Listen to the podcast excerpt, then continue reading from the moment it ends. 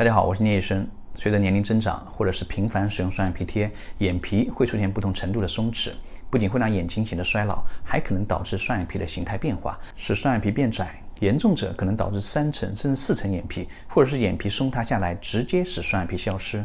解决办法是将这些多余的皮肤去掉。根据去除皮肤切口位置不同，发展出了两种不同的手术方式。一种是在眉毛下方开口，将上半部分眼皮去掉，这种叫做提眉；另一种是在双眼皮的位置开口，在做双眼皮的同时去掉下半部分的皮肤。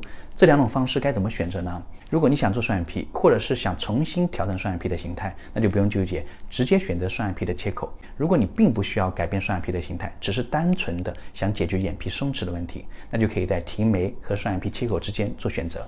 对于这种单纯的眼皮松弛，学界有两种观点。一种观点认为，提眉的疤痕隐蔽，术后肿胀轻，因此应该优先选择提眉。另一种观点则认为，我们的眼皮越靠近眉毛的部分越厚，而越厚的皮肤越能抵抗松弛和皱纹，所以应该尽量保留眉毛下方这些较厚的皮肤，而去除靠近睫毛的较薄的皮肤。应该尽量选择双眼皮切口。我个人更认可第二种观点。从短期效果来看，两种方式区别不大，都能很好的改善眼皮松弛的问题。但是我们抗衰老是打持久战，我们需要跟时间赛跑。而提眉由于去除较厚的皮肤，远期反而可能加速眼皮的松弛下垂，可能是饮鸩止渴。所以对于明显的眼皮松弛，无论是否需要做双眼皮，我都建议选择双眼皮的位置切口来去除皮肤。